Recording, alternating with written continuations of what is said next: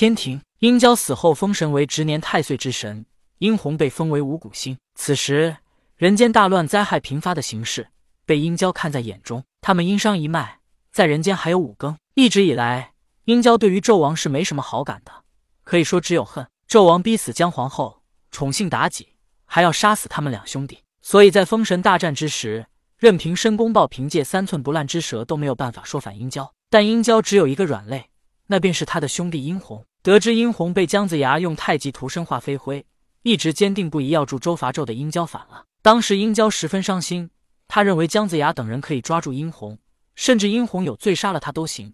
但他们不该让他死的那么凄惨，身化飞灰。在这种情况下，殷郊也反了。当然，他的情况也好不到哪里去。最后应了自己的誓言，受了离除之厄。虽然心中恼恨纣王，但敌人的敌人就是朋友。五更虽然是妲己之子，但如今妲己已死，五更也是殷商后裔。殷郊现在更恨的还是西岐以及姜子牙等人。所以借着这个机会，殷郊便想助五更上位，使殷商一脉中的江山，让姜子牙。元始天尊等人苦心谋划这么多年，凤鸣岐山的计划落空。但凭借殷郊一人，他的威望不够，所以他需要纣王以及老太师文仲的帮忙。纣王天怒人怨，可是太师文仲忠心耿耿，被人敬佩，而且他在截教内的身份还是截教大师姐金灵圣母的弟子。而如今金灵圣母掌控斗部，权力很大。纵然不提金灵圣母，那文仲也是雷部的九天应元雷神普化天尊。所以殷郊驾云。前往天喜星去见纣王。当殷郊来到天喜星之后，便感受到了文仲和纣王的气息，而纣王和文仲也察觉到了殷郊的到来。正在议事的文仲和纣王相视一笑，他们二人与殷郊所想相同，他们单纯的就是想恢复商朝，而殷郊更多的是想为殷红报仇。当然，他自己也很不甘心被老师广成子杀死，所以他也要报仇。而殷郊其实心里也很痛苦，他实在想不到，他跟随修道了十多年的老师。居然真的能狠心把自己的脑袋给离下来？他们之间真的是连一点感情都没有吗？殷郊来到议事厅，对纣王与文仲行礼道：“殷郊拜见父亲，老太师。”文仲道：“以后切不可再称呼我为老太师，该称我为雷神天尊。”殷郊是个聪明人，他直接便明白了文仲的意思，说道：“是天尊。”殷郊遵命。纣王对殷郊道：“孩子，希望当年的事你不要再怪为父。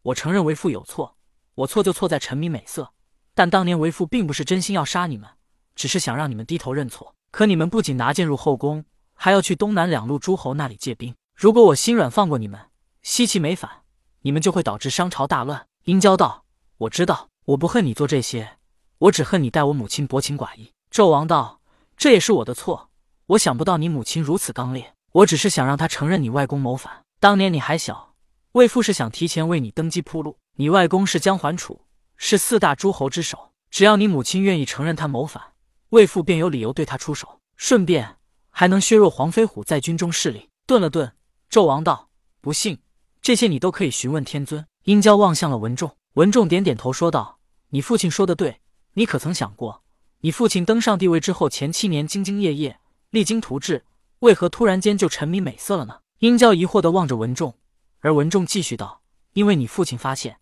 商朝的病。”不在外，而在内。所以当北海发生叛乱时，我故意离开朝歌，让你父亲借着这个机会整治朝政。如果我在朝歌，你父亲根本无法大展拳脚。商朝可以有八百小诸侯，但绝对不能有四大诸侯，否则根基不稳。此为其一。其二，当年你父亲登上帝位，商容、梅伯、赵启他们三人拥立有功，但在此之后，他们便把持了朝政，还有黄飞虎把控军权。如今你再细想一下。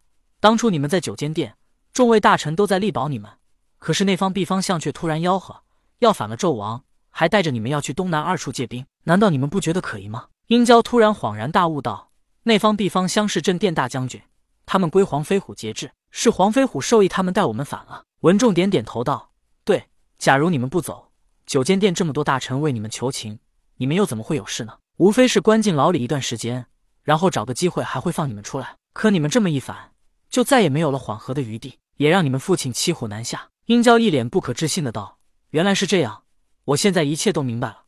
怪不得方必方向带我们离开之后，却以没有盘缠的名义离开了我们。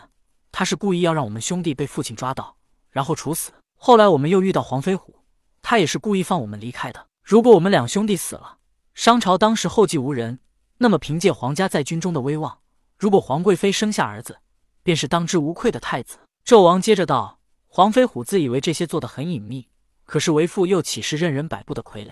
殷郊道：“父亲，那妲己只是你利用的工具吗？”纣王道：“孩子，作为帝王可以无情，但作为丈夫又岂能无情呢？我与他本来无情，可是一起生活了三十年，又怎么可能会无情呢？更甚至在商朝即将灭亡之时，妲己与琵琶精和雉鸡精一同去刺杀武王和姜子牙。”殷郊道：“他们妖怪的身份。”纣王道：“我早就知道，他们从一开始只不过是我利用的工具罢了，只不过后来有了感情。”殷郊道：“那我母亲？”纣王道：“我想。”你母亲不会原谅我的，而且如今你既然来了，当知道我们有更重要的事情要做，结局极有可能灰飞烟灭，还是不要让你母亲掺和进来了。殷郊点点头，没有说什么。而一旁的文仲道：“殷郊，你来的正好，如今正要靠你们兄弟去做一件事，只要这件事做好，你们兄弟以后也不要再掺和进来了。”殷郊疑惑的问道：“何事？”文仲道：“赤精子已经成为了天庭的赤脚大仙，他一直感觉对殷红有愧。”我想你的老师广成子亲手杀了你，也一定对你有愧。而我们现在已经成为了天庭之神，想要插手人间事太难。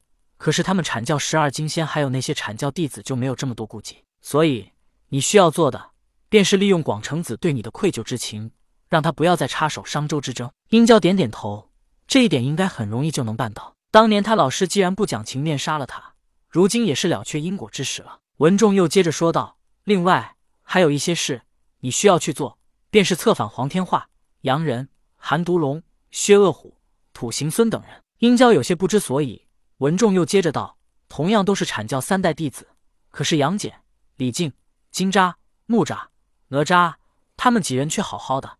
再对比他们的身份，再看看黄天化、土行孙的身份，你说他们能甘心吗？尤其是黄天化和土行孙，当时黄天化死过一次，被清虚道德真君救下了。”土行孙也被巨流孙救下了，但是后来为何却不救他们了？难道真是他们的老师能力不行？看看哪吒、闹东海，死了几次都被救活，所以他们几人内心一定不甘。借着这个机会，让他们老师对他们产生愧疚之情，将来商周之争，他们又怎好意思再对你们出手呢？殷郊听后说道：“我明白了，只要十二金仙不出手，商与周便有一战之力。我这就去找殷红。”